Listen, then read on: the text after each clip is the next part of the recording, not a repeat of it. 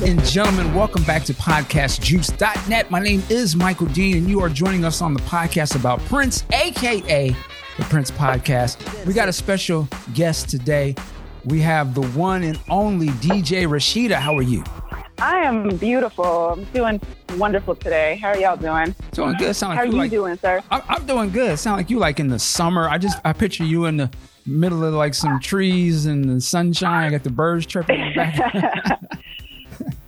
Basically, yeah, we're sitting out on the porch right now. Word. So, Okay. yeah, we're amongst the birds. And um, and I, just to, to, to tell the listeners, so uh, your little one, you you at home, your mother doing your thing. So we we appreciate. I that am a respect it. mommy. That's right. That's right. Oh, thank you. Yes. I have a five year old, so do expect uh, to have her be a part of this interview. That's right. That's all right. That's all right. That's definitely going to happen. Okay. Uh, well, I want to just go start at the top for me. Now, I've I, I've never met you before. I've seen you in person when you guys came. When I say you guys, you and Prince and, and everyone came to Seattle uh, a few years ago. Oh, Um, yeah. Yeah, it was like Yep. a, you guys did like an after party thing. I remember Mhm. seeing you up there. Um, but I wanted to, so this is the Prince podcast. So we're gonna talk about some Prince stuff, but we're also gonna talk about some hip hop and, and some DJ type of stuff. So I want to start things Word by up. asking you off though for the audience. When did you 1st Mhm. meet Prince? Take us to that. I met Prince um, at the House of Blues in October of 2004. Okay. Uh, I was the resident DJ in the Foundation Room on the weekends at uh, House of Blues, and um, you know, as fate would have it, he did his all his after parties in the rooms right next door to the Foundation Room, um, the Parish Room. Sorry, I'm out of breath now. I'm just have to run down the stairs. And um, I was during the musicology tour.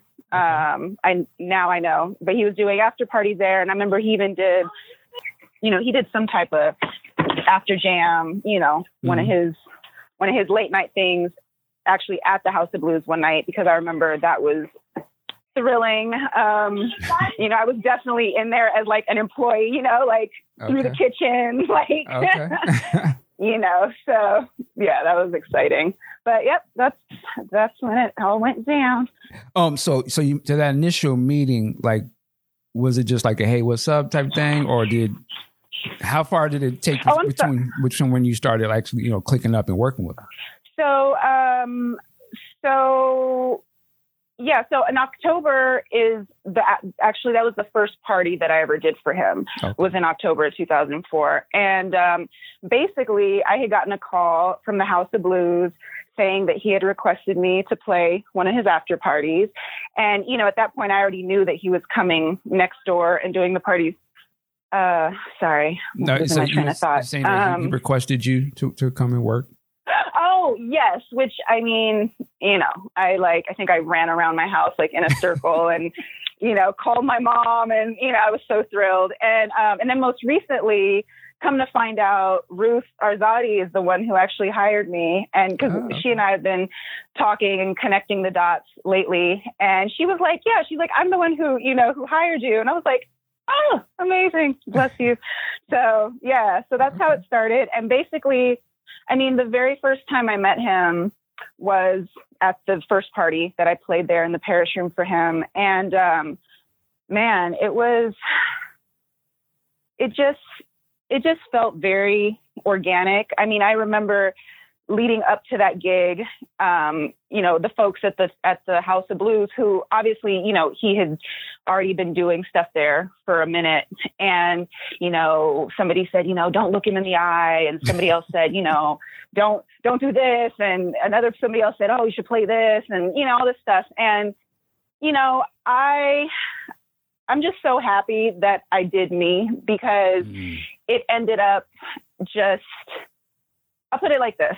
You know, I'm in there waiting for the party to come and he's the first person who comes in and I'm just playing, you know, my records, my my stuff which at the time was not um not radio, not top 40, not not what basically everybody, all my friends in the industry had told me. Like Rashida, if you want to, I was in the underground, you know, and Okay. and people were were telling me, hey, if you want to start really making money as a DJ, if you want to play the Hollywood parties, if you want to, you know, basically be in the industry, do shit in the industry. Right. Oh, can you? I'm sorry. Can you curse You my can- yes, you can. Sorry. okay. Okay. Basically, like if you want to get on that level, you have to start playing commercial music. You have to start Hmm. playing what's what's hot and what's on the radio. And um, that was just not me at the time. And so I was playing a lot of rare groove and funk and soul and disco and um and now I look back on it and I'm like, man, you know, none of it it was all it was all just exactly you know it just it, it all connected and so so anyway i'm in the party he comes in and he came up to me and i was playing you know I was playing my records and right away he started talking to me about the music and it just felt you know now going back to everybody saying oh don't look at him and don't do this and don't do that man it was so organic he was so cool first of all like he was so freaking cool and that was it. We just started talking and like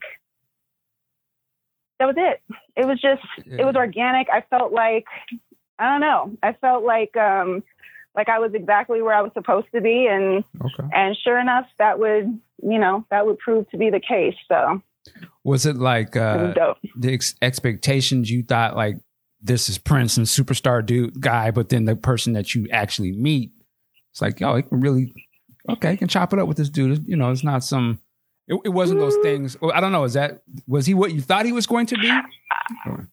I didn't have, I mean, I didn't have any expectations, but I will say, like, I had his poster on my wall, right? I had two Okay. posters. I had the, I had the Purple Rain poster, and then I had the, uh, Don't say the, the controversy. controver- no, the Dirty Mind. Yes, the controversy poster. The yeah, shower yeah, poster? The, the shower one. Hilarious. yes, which by the way, my cousin, which if he hears this, he's gonna laugh. He would come up to my spot, and he every time he'd walk in, he would see that poster and be like, "Rashida, can you please take that shit down? Like, please take it down," you know.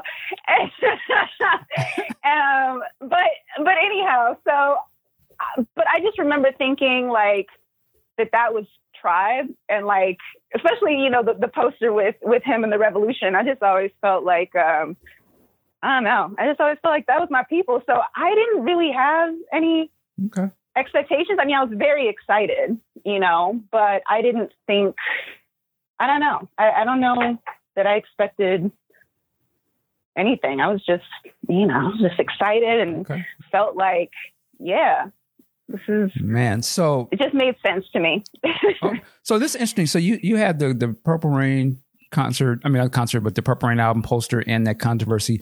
Um, and this, Mhm. and you had that in 2000s. You had that on your wall. Is that what you're saying? Or Oh, first of all, you know it's so great. I looked back at some photos from my college dorm. I went to art school in Atlanta, okay, and um, that's when I first got my turntables. And it's just one of those things. Like I didn't even really remember that I had had it that long, but I had the Purple Rain poster up, like with my original DJ setup, 1998. You know everything my re- you know my records and Okay. my messy dorm and there's like you know this poster and I, I saw that and I said wow you know because at the time you don't think that well I wasn't thinking about manifesting any of that it wasn't a thought in my mind you Mhm. know but it was always there you know he that his energy and that that it's very interesting. you know Yeah, yeah. that world it was it was already it was there I just didn't you know I hadn't manifested it yet hadn't stepped into it yet wow. but yeah Now, or you Yes, said you went to school in Atlanta? Is that where you're from? Or where are you from? I did. Um, no, I, I'm kind of from all over the place. Um, I was born in Los Angeles, Okay. and this is where my father's side is from. So all my my dad's side is here.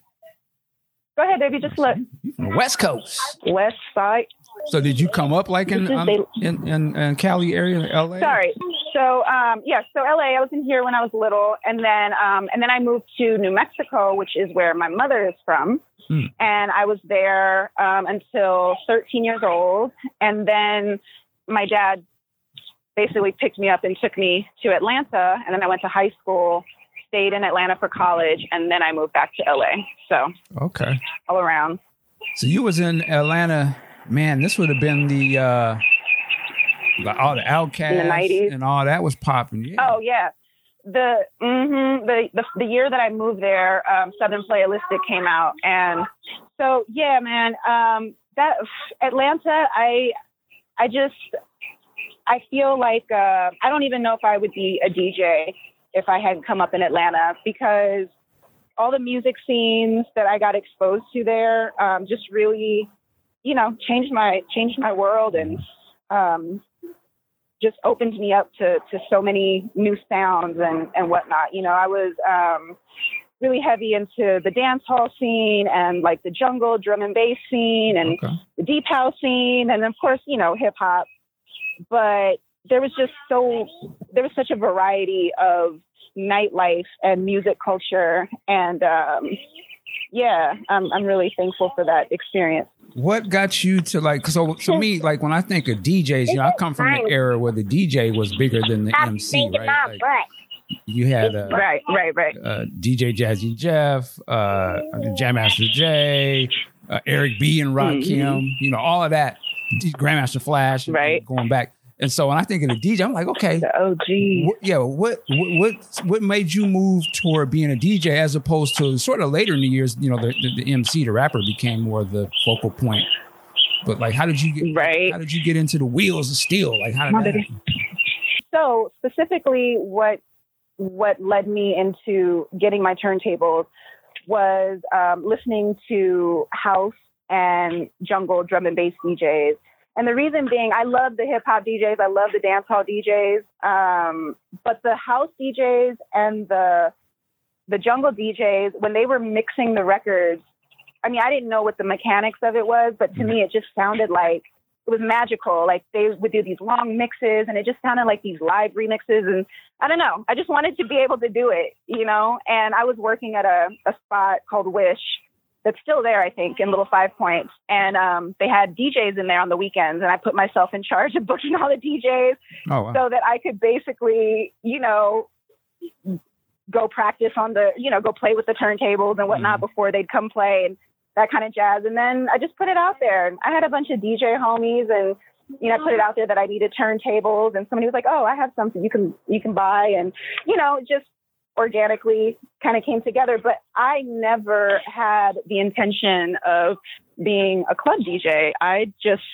I was a bedroom DJ and I, that's what I thought I'd always be. And I was okay with that. I just wanted to make mixtapes for myself and for my friends. okay. And, um, and then my, my friends that, you know, knew that I was a bedroom DJ, they, uh, they started having parties and they would basically force me to come play them. and that's when, um, you know, I discovered kind of the world of playing out, which is very different, but, but they were digging it and I was actually having fun doing it too. And that's, that's really, that's how it started. And then, you know, once I started doing that more, then I started getting more serious about it. And, uh, as far as, you know, making, shifting from a hobby into, Right. a career and really, you know, going somewhere with it. But yeah, that's that's how it went down. How, how long was that transition from doing it as a hobby to deciding that yeah, I want to do this profession, you know, professionally? Like, Right, right. Okay, so it was a few years. So I started in '98.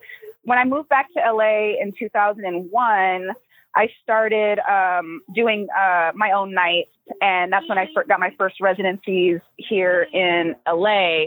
And for sure, that's when um, you know I just I, I wanted to be able to just DJ. And so I was bartending and working um, at the club. There was a place called Temple Bar, amazing music, live music venue here in LA. It doesn't exist anymore, but it was incredible. And that place just, you know, they gave me my first shot. They gave me, like, I also bartended for them, but they gave me my first residency. And so when I was there, I was able to open up for, you know, some of my most, my favorite people, uh, Raphael Saadiq and Joy and, Oh, wow. um, okay. Damian Marley and just like, you know, Mika Costa used to play there all the time. And I ended up bringing Prince back there, um, you know, once we had become friends, bringing him back there to listen to people. And, you know, he really dug that spot too. And it was just, it was special, you know, it was just, um, it was a special place, uh, music wise. And yeah. And then so I think that's, that's when it really started. And then I decided to quit bartending and DJ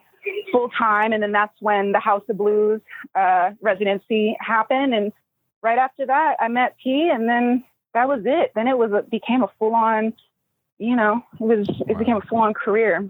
And did you ever yeah. did you ever feel Yeah. like um I know sometimes people feel like uh, you ever heard of like imposter syndrome especially when you get around these Mhm. really big like Prince, you know, and I know you've done stuff with like Bruno Mhm. Mars and other people. Do you ever feel like did you ever feel Mhm. like I, I, am I a real DJ or I, you know what I mean? Is that ever in those insecurities? Nah. Okay. Because here's the thing, you know, I know this is a new world of like people picking up the DJ, the DJ thing or the DJ name even just as um, well. A you can, it's profitable now, right? So Mhm. people are like, yeah, they're gonna make a dollar.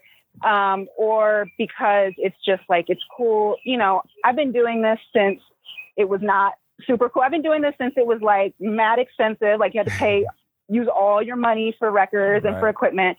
And also you used to have to take your records Crates. everywhere with you and crates.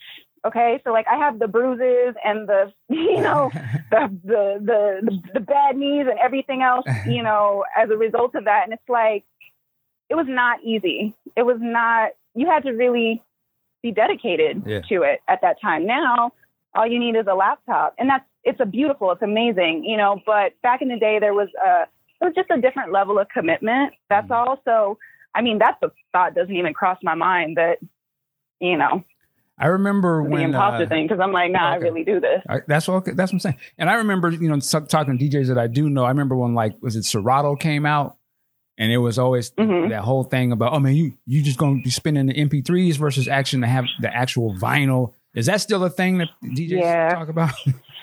Um, well, it's interesting because, you know, on one hand, um, there is no doubt. I mean, vinyl, it just, it's so much warmer. It feels, you just feel it Mhm. differently, you know. Um, but Serato, I mean, Serato, I was very late to get on it. Um, and actually, for the first, uh, 2005, maybe like first three or four years that I was playing with P, I was still playing only vinyl Oh. and then I, you know, I switched over to Serato, and I was kind of I was late on that um, in regards to like my DJ peers, but um, but then once I got on it, the beautiful thing about it is like, you know, you just have a million records at your fingertips, Fingertips, and yeah. you don't have to, you know, because with crates you have what you have, Mhm. and that's it. And um, and that was its own special thing too. But you know, just different. But there, but Serato is amazing. I mean, what a what an incredible tool, you know. And also, it's opened it up so that you know, folks who haven't been collecting records forever and haven't been doing that, you know, are able to to get on and um, you know and start DJing. So it's dope. It's dope. But you know, I do prefer vinyl. I love vinyl, and now that this quarantine has happened, um, you know, and, and people are DJing out of their living rooms and their uh, Mhm. studios and whatnot. I'm actually really excited because, and I, I just set my studio up, so I, everything's is a hot mess, but I'm really excited to start going through my records and I want to play some vinyl sets because now it's like, now that we're doing stuff from our houses, it's like super possible. You know, I don't have to, I don't have to hurt, hurt my back to, to go play some vinyl, you know, for people. So Okay. yeah.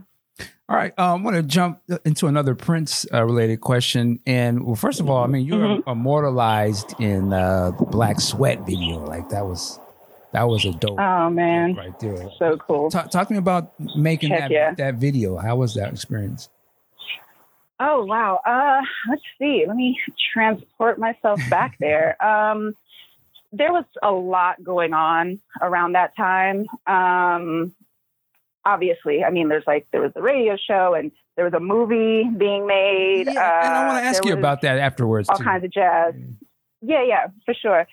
And you know, so I just remember all of that kind. I, I just remember the Black Sweat video being kind of wrapped up in that whole period, and we were doing parties too. So it was just Mm. kind of a part of that whole experience. And we were at um, we were at this one particular house, which I just got to tell you because this is, I think this is so hilarious. So there, there was a few 3121 houses, right? Mm-hmm. Um, well, I'm sorry, no, I think maybe there was two, yeah, and then the next one was 77 Beverly Park. But there was the original 3121 house, and then when he moved to the next spot, he had the address changed to 3121, like just you know the numbers on the on the door, and so people couldn't find it because it didn't exist, you know, literally on that street.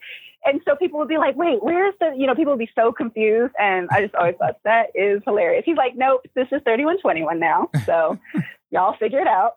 That's But, um, but anyway, in that particular house, that's where a lot of this stuff was happening, including the video. You know, we shot it in the house. So, um, yeah, I just remember it kind of being wrapped up with all of the other fun stuff that was happening at the time. now, of And course, Sanaa Hamri, you know, directed. It was beautiful. Yeah. Fatima yes. Robinson, she was doing the choreography. And yeah, it was really dope. Super dope. Yeah, it was a it was a it was a dope look. Like really seeing some, some sisters up front in the video with Yeah. Prince. That was yeah, that was needed. That was needed. Um, so you mentioned the 3121 movie, and I remember, you know, as a fan, you know, I've got the album and you open it up and it's saying Mhm. something about 3121 movie. So we was ready. We was like, okay, you know, where's this at? And Oh, it never came out, right? And I'm like, That's a trip. I didn't even know that it was announced on the. I didn't know it was announced on the sleeve. yeah, it's oh wow. the album. Okay. Yeah. So from your recollection, I don't know if you ever saw it or not, but do you know what it was about? Mm-hmm. Was there some sort of story or anything you remember? Mm, Yeah. Well, I'll put it like this. It was over a few years. Um, I saw the movie change. Like I saw, you know, the some of the content and the the.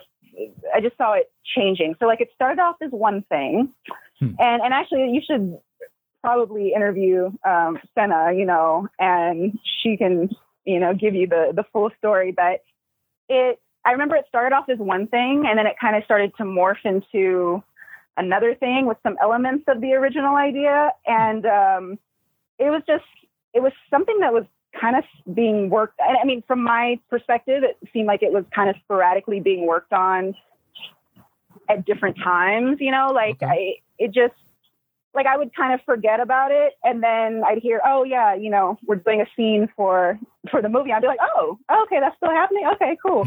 and then it was just kind of changing. And you know, it's funny because the radio show, I have some footage from, you know, the the movie that, and I forgot about this until the radio show came up.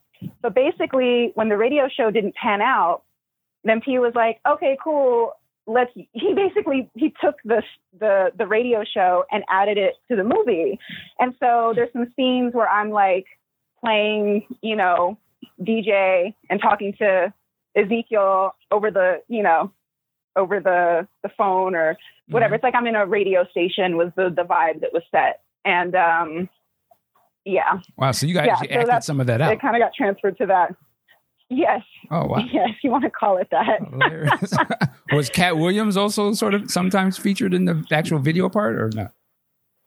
No, no. So it's just Okay. me talking to him on the phone and basically like replaying the audio, Gotcha. you know, replaying the audio and then I'm acting out the my part basically. Okay, so it, okay, okay, that gives us a little bit of a little something we can look forward to. Uh, maybe one day the estate will will bless us with that. Um, the thirty. Yeah, I yeah, Okay. I don't know. Oh, go ahead. Go ahead. I was going to say the 3121 radio. So uh, we've had a chance to listen to this. And it's funny to Mhm. me because, you know, I, I knew going in, I said, okay, they're going to have Katt Williams in there. What I found hilarious about it, aside from what he's saying and stuff, is I, I sometimes I couldn't tell if it was Katt or Prince because they kind of have a similar, Right. that kind of, you know, tone with the voice. And I was just like, this is hilarious. totally. Were you guys had had to be laughing when you were recording that? Like, Lord have mercy. I mean, I I felt like I was pretty useless in some of those scenes because I just I you know, as far as like trying I was supposed to be bantering with him and all I could do was laugh. It was just like this hilarious, you know. So um yes, that's pretty much what I did through the whole through the whole experience was you know, laughed What's it like? a lot. So What's it like being in a room with Katt Williams and Prince? Like that's that just seemed like that'd be hilarious. well, I I'll never forget when Katt walked in to the house and I could just see, you know, his his the twinkle in his eyes and like the energy, you know, I mean, he was just so thrilled and I'm pretty sure he also said it out loud like I can't believe I'm in Prince's house, you know, like this is amazing. and um that yeah, that was that was very cool. And at that point, you know, um I I considered Prince my friend. He was definitely at that point, you know, mentoring me and and and just yeah, I mean, wow, he Mm. you know, he changed my life and and um but at that point that was, you know, that was my my dear friend. So that was just you know, that part felt normal. Katt coming in, like I said, that was definitely it was hilarious, but it was also just exciting because I could see how he was excited. You know, he Mhm. just kind of walked into that world and and he had that excitement. You know, much to like when I when I had my when I first met him. You know, like I said, where it's just like, wow, you know, I'm here. I'm here in this world, and Right. yeah, it's a, it was a beautiful thing. You- Now you you mentioned you said Prince mentored you. Like what what was what did you walk away with being mentored by Prince? I'm, I'm very curious. Oh man, Oof. that's a lot to unpack Sure. um, because it's there's so many different layers. But um, you know, just on a on a um, on the music tip, I mean, my God, the the, the things I got to witness, the things I got to experience as a music lover. Um, I mean, I don't.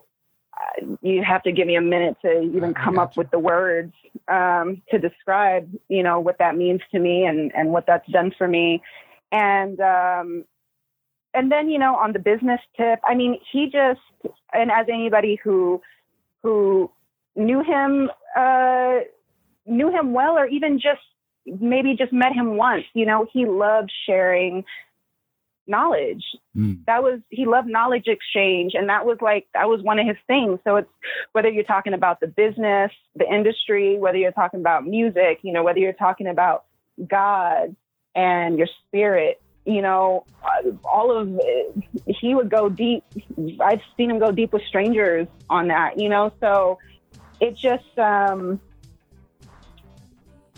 yeah, I, I don't, I just honestly, I don't even know where to begin with all of the different things that I, you know, I was, uh, um, guided, um, guided with or guided on by him. Um, it's just such a blessing. I'm just, I'm, I, I'm always and forever in awe of it, you know? And you were uh, around Prince for like what ten years? You work you know working with him. Is that right? Uh, yeah, well, yeah, 2004 was my first gig, and the last gig was in 2014, before, um, right before I got pregnant. Yeah. Okay. Man, so and when you so when you started working with Prince, is that one of the things that really sort of Mhm. opened a lot of doors for you in the industry? Oh wow, yeah, big time. Because, like I was saying before, uh, up until that, I was what I would consider just like a an underground DJ or like a local Mhm. DJ, you know. And um, working with him, I mean, you know, beyond touring and just being put on a a whole different platform, being introduced to, I mean, I don't even know how many people that would have never seen me or heard me otherwise, you know. Um, so yeah, it, it changed. It changed everything. It changed everything.